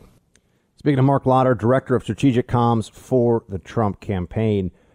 Marc, how is the ground game for this campaign? I mean, you're working on it day to day. You know, you're you're in the trenches. Uh, Frank Luntz said something in the last day or so about how he thought this campaign was, well, I'm sure you heard what he said. He is uh, thinking that this is a poorly run operation. Everybody that I know who works for the campaign says that that's just insane. What should people know who are really rooting for Trump in this in this last leg about the kind of efforts that are being made and what's being done to get out the vote in those, particularly those critical battleground states? Yeah, and I'll, t- I'll tell you, Buck, I was on the 2016 campaign as well, and it's night and day. I mean, we have the largest volunteer grassroots army in the history of presidential politics, even more volunteers than Barack Obama had in 2012. And they're out there working. And just last week, they made 10, over 10 million, nearly 11 million voter contacts in a week. That is double what we were doing at this point in the 2016 race. They've already touched more than 130 million voters. In 2016, we did 33 million voters. So we are just blowing off the doors off of uh, off of what we did then and won and what we are doing now. And I think that's what's really going to show up. We're seeing it in voter registration advantage when we cut 200,000 Democrats the, their their lead in the state of Pennsylvania by 200,000. We cut the lead in Florida by 100,000. We've cut the lead in Iowa, in Wisconsin. All of that stuff you can't just invent. And, and Joe Biden doesn't have enough money to try to create it in the last 15 days. We've been doing this for a year and a half, two years almost. And that's where th- I think that's what's really going to put the president over the top. The energy enthusiasm of the Trump supporters and our phenomenal effort of being able to identify and get out our voters. We just had Sean Parnell running. Uh, you know, you know, he's running out in Pennsylvania's 17th congressional district. He's a, he's a good friend of mine for many years. He was on the show yesterday.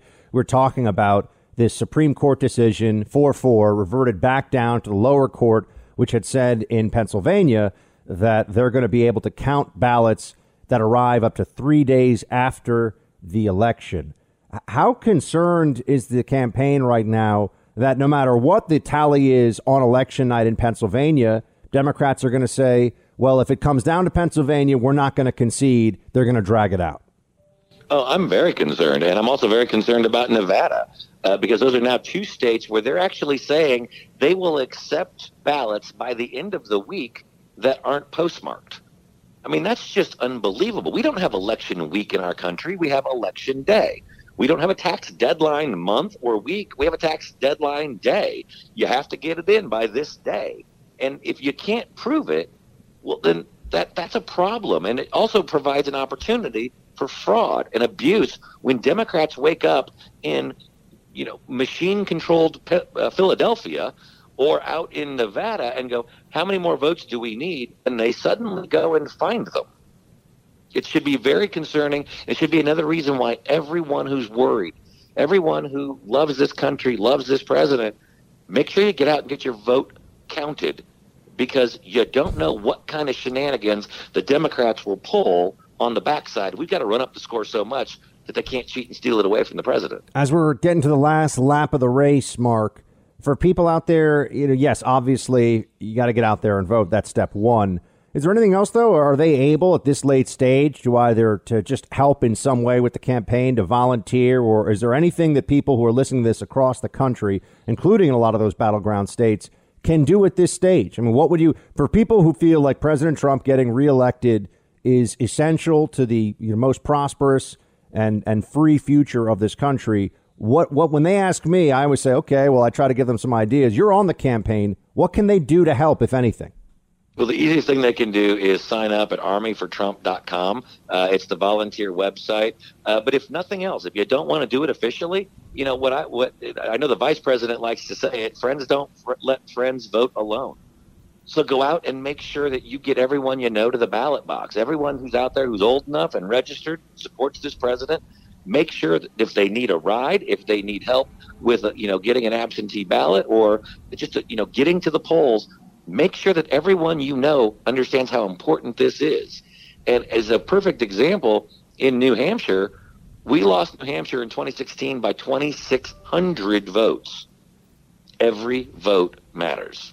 Marc Lotter, Director of Strategic Communications for the Trump campaign. Marc, I know you're going to sprint through the tape, so we'll let you get back to it. Thanks so much for joining. Good talk to you, Buck. You're in the Freedom Hut. This is the Buck Sexton Show podcast. Got a debate tomorrow night. Get ready for the journos to uh, all tell you what I, I, I could write for them now. The script. It'll be Donald Trump lied. Joe Biden was presidential. Joe Biden won by a mile. Joe, right? We all know. It's not like they're really going to assess this thing based on what's said and what happens. No, there's no interest in that. Come on. Come on. All, all kinds of nonsense. We know that's not going to happen. Uh, and, and my favorite will be the fact checkers. Oh, the fact checkers. These people, the media is so corrupt that they've actually ruined fact checking because it's it's very straightforward. There are things that are observable and dem- it's demonstrably true that there's only one answer to a question, right? There's only one. Who was president in the year, you know, 2002, right? That's George W. Bush is the only answer. There's no other answer. There's no debate. There's, you know, fact. There's a fact. Okay. They say things like masks work. Uh, they think that's a fact. Well, works how well and when and how and what does that mean? That's much more open ended. But they they confuse these things. Right? They confuse these. Do, do masks work to uh, you know stop a chemical weapons attack? No, they don't. So masks work is obviously not a just a a fact statement. You need to have more specificity to it. Uh, but they love to do that, and then they also like to add unnecessary context as a fact check to undermine the point that the Republican makes. So get ready for this too you know, they'll say, you know, Donald Trump says that the economy was uh, in slow growth state under under uh, two percent. I think it was at the end of the Obama presidency, GDP wise, two percent growth. And uh, you know, and Trump will say that in the debate, and then the fact checker will come in from one of these places, you know, PolitiFact, or they're all left wing outfits, and they'll say, you know, mostly true, and they'll say, yes, Donald Trump's allegation about GDP under the Obama administration is technically true, comma, but Donald Trump is a white supremacist. You're like, wait, what? Well, what does that have to do with any? Like, they love to do that. They love the unnecessary context added in to just take a shot at somebody to make their audience, the, their reading audience, feel happier that, okay, yeah, fine, what Trump said is true, but let's throw something else in there about how Trump is awful. That's their version of fact checking. And here's uh, CNN's fact checker. You can imagine what this guy's like. Whatever you say, Mr. Stelter and Mr. Zucker, whatever you say. Play 16. Yeah, the, the quantity has increased and the breadth of the false claims has increased. So, what was notable to me about this Friday to Sunday period was that he made 66 separate false claims. So, that's not even counting the repeats of these same false claims. Like sometimes he'd say the same thing at five different rallies. It was 66 entirely different false things at, at minimum. That's, that's the minimum, minimum count. And the other striking thing to me was that a lot of these false claims were written into his texts. So through the course of Trump's presidency, most of his lying has been ad libbed. It's just kind of Trump being Trump. But in campaign season, what I find is that his staff, his team, puts a lot of this dishonesty in his prepared text. It's dishonesty as a deliberate campaign strategy. They're just like, they're just lying about, you know, everything. And they even lie in the campaign materials and speeches. It's all lies and lies oh, I'm sorry. We're going to take the media seriously about who lies when they're going around and their primary talking point is Russian disinformation is the reason for the Hunter Biden laptops. You have no credibility when you do that. No person of good judgment and intelligence listens to somebody who will say with a straight, for, uh, straight face, that this is Russian disinformation, the Hunter Biden laptop. Uh, of course, as we know, there are so many people that don't care. We'll do that anyway. But the fact checker, I just that's it's great. The fact checkers know Trump lies so much we can't even keep track of all the lies. Sure, sure, buddy. That's the way. That's the way it really is. That's how we have to focus in on all of this. It's outrageous, friends. Oh, I'm glad that uh, Senator Kennedy pointed out that it, you know that everyone now is pretty much in agreement again, intel- when I say everyone, intelligent people you should listen to. Adam Schiff really is the biggest liar in the United States Congress. Play two.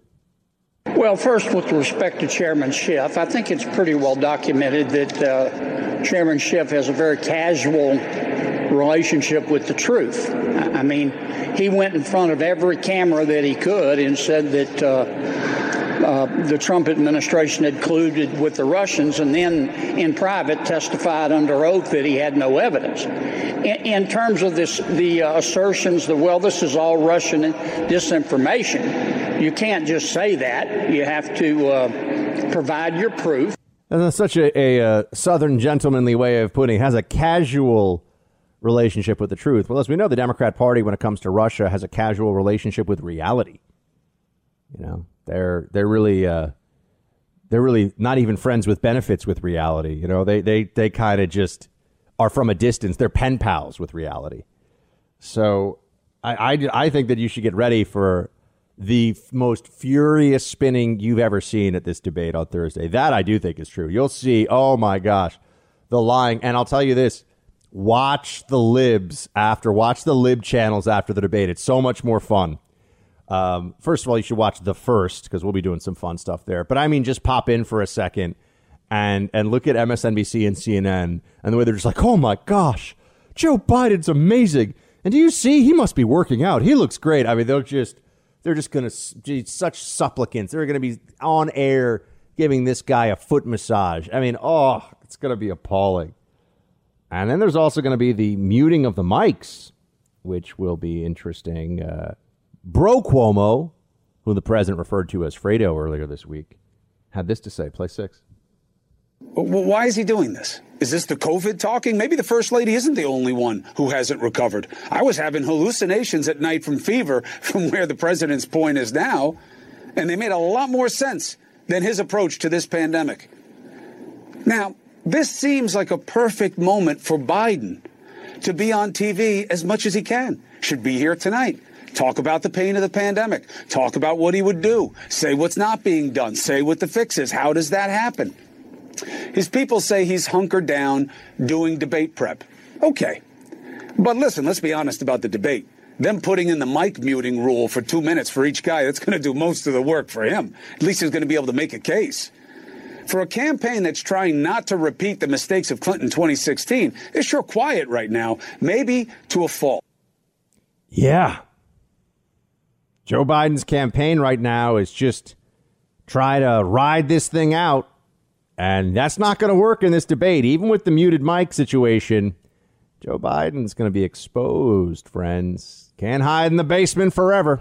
Thanks for listening to the Buck Sexton Show podcast. Remember to subscribe on Apple Podcast, the iHeartRadio app, or wherever you get your podcasts.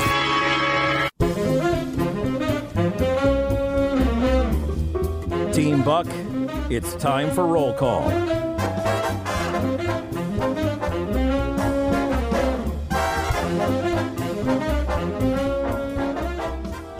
They got to bring back that what was that big band era music that we use in that roll call? You know, they got to bring that's great. Those are good tunes, man. Those are groovy tunes. You get that on cruise ships now. That's about it. Groovier than Bruce Springsteen, I'll tell you that. What is your vendetta against Bruce Springsteen? I don't know. I just love it because the people who the people who hate him love me uh, when I say that, and then the people who love him get so mad at me, and I, I just think it's kind of funny to troll. You have like a vendetta against New York, New Jersey born artists. Don't you also No, hate that's Billy. Joel? I don't hate Billy Joel. I'm not a Billy Joel fan. I don't hate Billy Joel. I gotta say, I one of the best like concerts I've ever seen was him at the Garden. People love Billy Joel. People love Billy Joel. That's that's uh, that's true. No, I, I actually like some of the Brooklyn like hipster bands, like the Yeah Yeah Yeahs. I like weird stuff. So no one should listen to me on that. I, I'm the first to admit it. So let's uh, let's dive into the latest here on the roll call. Facebook.com slash Buck Sexton to get in on that action. Team Buck at iHeartMedia.com if you want to send us an email. And on Instagram, just direct message Buck Sexton. And there we go. Kevin writes Hey, Buck and producer Mark. Beware, Fortnite is addictive. I'm a couple years older than you, and I started to play Fortnite with my son, and now I am hooked. It is really fun on PlayStation and a great way to waste time. I'm also starting to play Call of Duty, but I am not good at all. Once I get better, it would be awesome to join you and Jesse Kelly.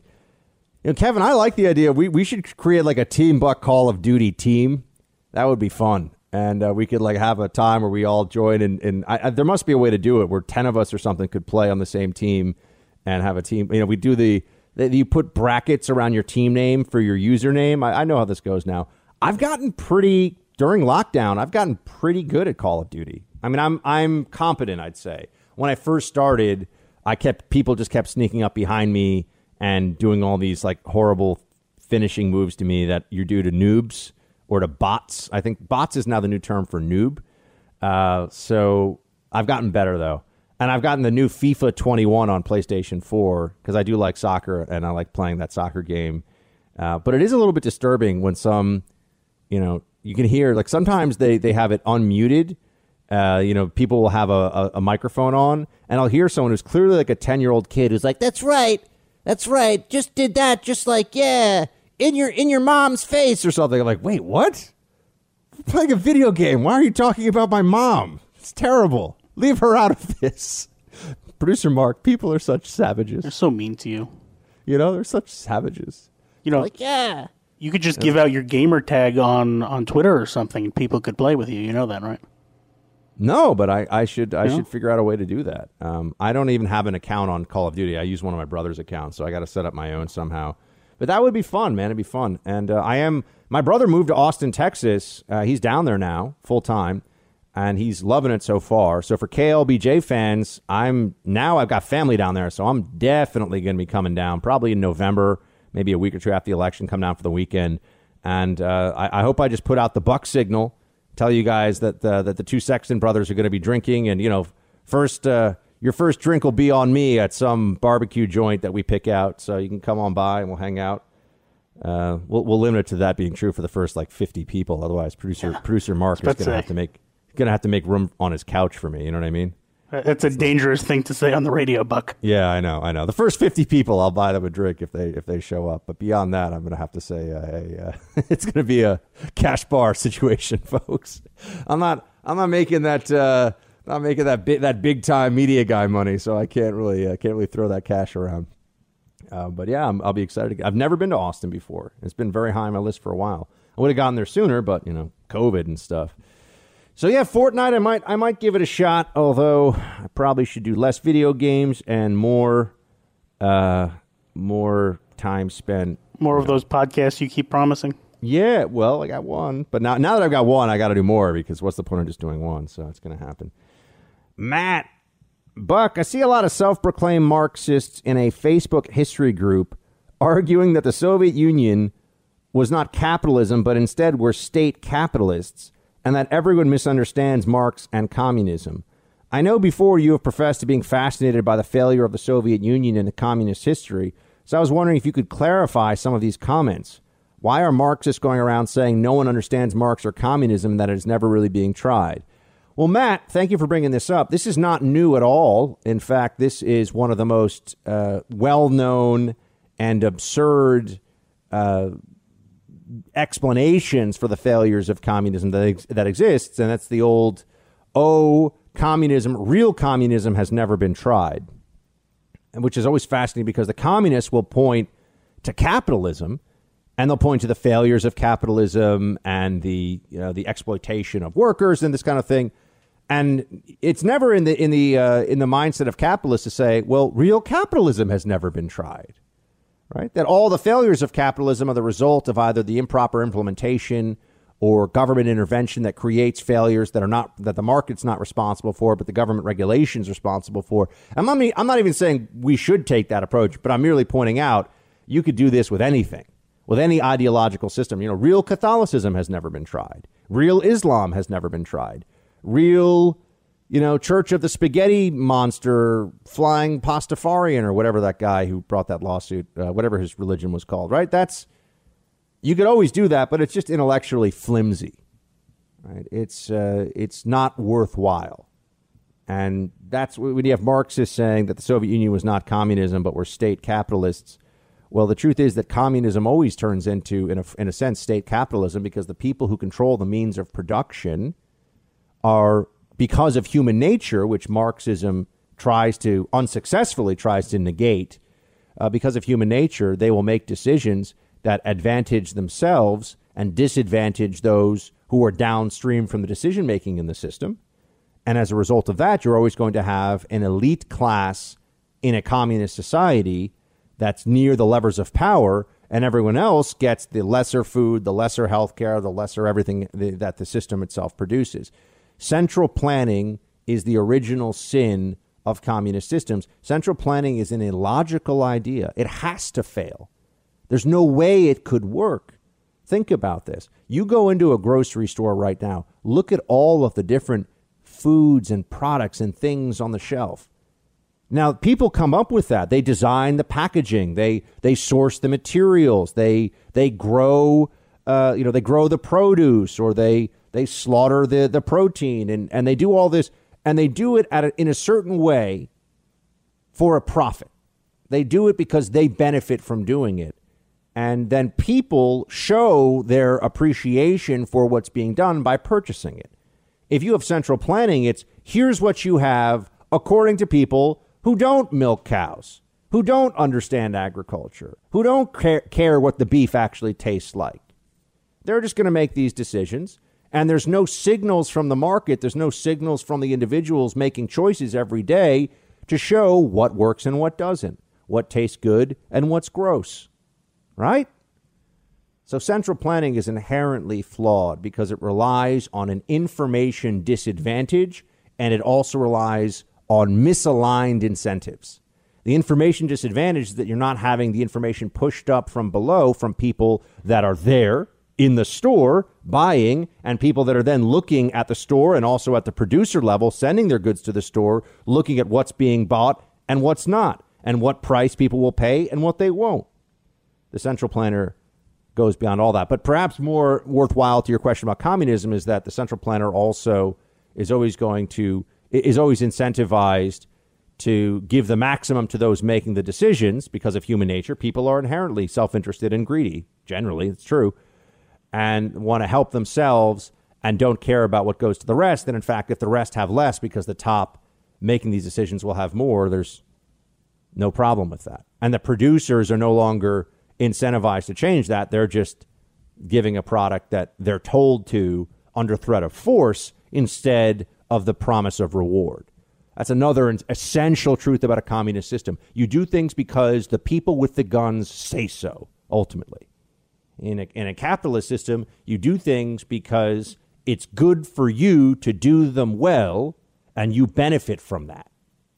So it, it really comes down to human nature. And that's why a Marxist system is always going to fail because it's against human nature. People don't work as hard when they don't have incentives to work hard. They won't uh, push and spend time developing new products or, or, or, or doing just more output in whatever their, their task is at a higher level because there's no benefit from it. Right? If, uh, if I could come every day and do a radio show where I just, you know, read out of the telephone book and you guys well, you're the audience, so that wouldn't that was, that's in a capitalist system. But the government was paying me, and not the audience, and I could just sit here and read out of a telephone book and get paid the same amount of money and have the same amount of stations carry me. That's communism, baby. That's what ends up happening. People go, okay, well, I'm going to read out of the telephone book. Too bad. And the audience will have to listen to me do that, and that's it. So that's why communism always fails everywhere it has ever been tried. And that's be- it's not that real communism hasn't been tried, it's that communism will really fail. You're in the Freedom Hut. This is the Buck Sexton Show podcast. All right, roll call rolls on here. TJ, Buck, I think Trump needs to address the Hunter Biden emails in tomorrow's debate, but not in a way that's overbearing. Maybe at the beginning of the debate, simply tell Joe that he's not going to ask this Joe several questions or several times this question during the debate. Joe will likely not answer the question. And then for the rest of the debate, every time Trump answers a question, he just throw in a quick line at the end. Emails Joe, true or false? True or false? Well, TJ, I, I see what you're trying to do. You, you want to make sure that the, the point gets across without the president seeming like he's being too aggressive or overbearing. And there certainly will be ways to do that. As for the best strategy to achieve that, uh, the president, I think, is going to he's going to figure this out. I, I believe you're going to see a more disciplined, more focused Trump tomorrow night on that debate stage, and that's going to make a lot of difference. Now, when I say more disciplined, I'm not saying that he's going to sound like William F. Buckley up there. Mm, what's going on here? What are we talking about today? You know, it's not going to be like that. He's going to be Trump. Uh, but he is going to be more focused in on making sure that people see the differences between him and Biden. And uh, yeah, I think that's I think that's going to be it's going to be a good night for the president. I really believe that. And this email thing for Joe Biden, it's going to look bad. Biden's in a tough spot. Everything Biden's going to throw at Trump, he's thrown at him before, and we've all heard it a million times. Hey, Joe, did you ever get money from your son's shady deals? If he's just evasive on that, if he doesn't say that's a that's an outright lie, the emails are fake, it's Russian disinformation. I mean, if he doesn't go on full on offense, people are going to say, "Huh, so it is kind of true, right? People are going to realize, uh oh, uh oh, Happy learned how to putt. All right. Uh, Michael. Hey, producer Mark and the Buck. Um, sloppy Joes are a staple in my house. Brown ground beef. Add mustard, ketchup, and brown sugar. Amazing. You guys must have had awful lunch ladies because at 37, my friends and I still talk about the amazing lunches we had back in school. I've made my favorite school lunches for my kids. Shields High. Let's bring back the first three years, even the last half of 2020 in the next election. Well, Michael, you know, maybe I talked some smack about sloppy joes, and now I need to give it a shot. You know, maybe I need to, uh, maybe I need to give it a. But do you put, do you put cheese? Do you do producer Mark? Do you put cheese in a sloppy joe? Uh, I think traditionally no, but I guess you can. But but but, right? but, what about cheese in my sloppy joe? I don't know. I just it feel like sounds like it would make it better. Cheese makes everything better. Yeah. Cheese is one of my, my, my food weaknesses. French fries, cheese, chocolate. If I cut those things out, you could grate Parmesan cheese off my abs, but French fries, cheese, chocolate. And if I you combine love- those first two things, you have something delicious. Mm, cheese fries. I'm pretty sure at Shake Shack, which is a staple of my uh, of my COVID diet, unfortunately for my my uh, waistline, I'm pretty sure that uh, Shake Shack, the cheese fries are have more cal- more calories all in than like like a large order of cheese fries have more calories than the double Shake Shack burger, or it's close. So Shake Shack's fries are- aren't even that good. The fries are good. They're not great. They're I mean they're better than In and Out burger fries, but we that's you know a piece of a piece of cardboard that a 16 wheeler has run over in a puddle tastes better than Shake Shack. I mean, it tastes better than uh, In and Out burger fries. Just saying, folks. I speak the truth. I bring you the truth. Um, here we go, Chris. Brother Buck, your show is one of the best parts of my day. Well, Chris, that means a lot. Thank you so much. Honestly, we put so much work into this, and that it means something like that to uh, to good folks like you is uh, is a tremendously encouraging thing. This Saturday, the 24th, is the last Mississippi boat parade before the election. It will be in Biloxi, Mississippi. We've had huge turnout at every one, but with a shout out from you, I'm hoping we can finish with the biggest yet. I've got a spot on the boat left, and I can't think of a better buccaneer to captain the ship. If you can make it down, shields high. Also, if you can make it down, producer Mark, uh, we'll hook him up with a jet ski. Producer Mark, would you like to go jet skiing in Mississippi? I mean, I do like jet skis, but I think we have to uh, stay here because we've got an election to prepare for. That's a fair point. That's a fair point. But I like that he knew that you were going to be the jet ski guy. I would. Just- I just wouldn't be- even be in the parade. I would just kind of be having fun with the jet ski somewhere else. Yeah, I just Huh. just Chris, so you understand. You and I would be on the boat eating barbecue, and then producer Mark would laugh maniacally as he screamed past us on the jet ski and used the wake to splash me because that's that's the way that he would roll. So just be aware of Hundred percent, yes. Hundred percent true. We all know it. Wilson, Buck and Mark, Scarecrow Joe on the left claim that the American people deserve a say in who becomes the next justice. However, Scarecrow Joe, I haven't heard of this Scarecrow Joe thing, won't say whom he would nominate. So, how in the heck are American people supposed to have a say? Votes can't reflect a choice in a prospective justice when there are no prospective justices. It's the same story. Nonsense, man. Shields high. Wilson, uh, yeah, they don't want to. They don't want to tell you the truth about this because the truth is not an advantage for the Democrats. And so, what do they do? They avoid, they evade, they prevaricate. That's a fun word. Use that one today. And they dissemble. Another fun word. You can use that one too. Team, pass the buck, especially in this election season. A great time to get new people listening to the show. That's how this show grows. I haven't raised millions of dollars from donors to buy big Facebook pages and, you know, create some funnel for my content. The only reason more people listen to this show is because, well, they like the show and you tell them about it. So pass the buck, get them to listen to the podcast on the iHeart app, Spotify, you name it. Until tomorrow, friends, shields high.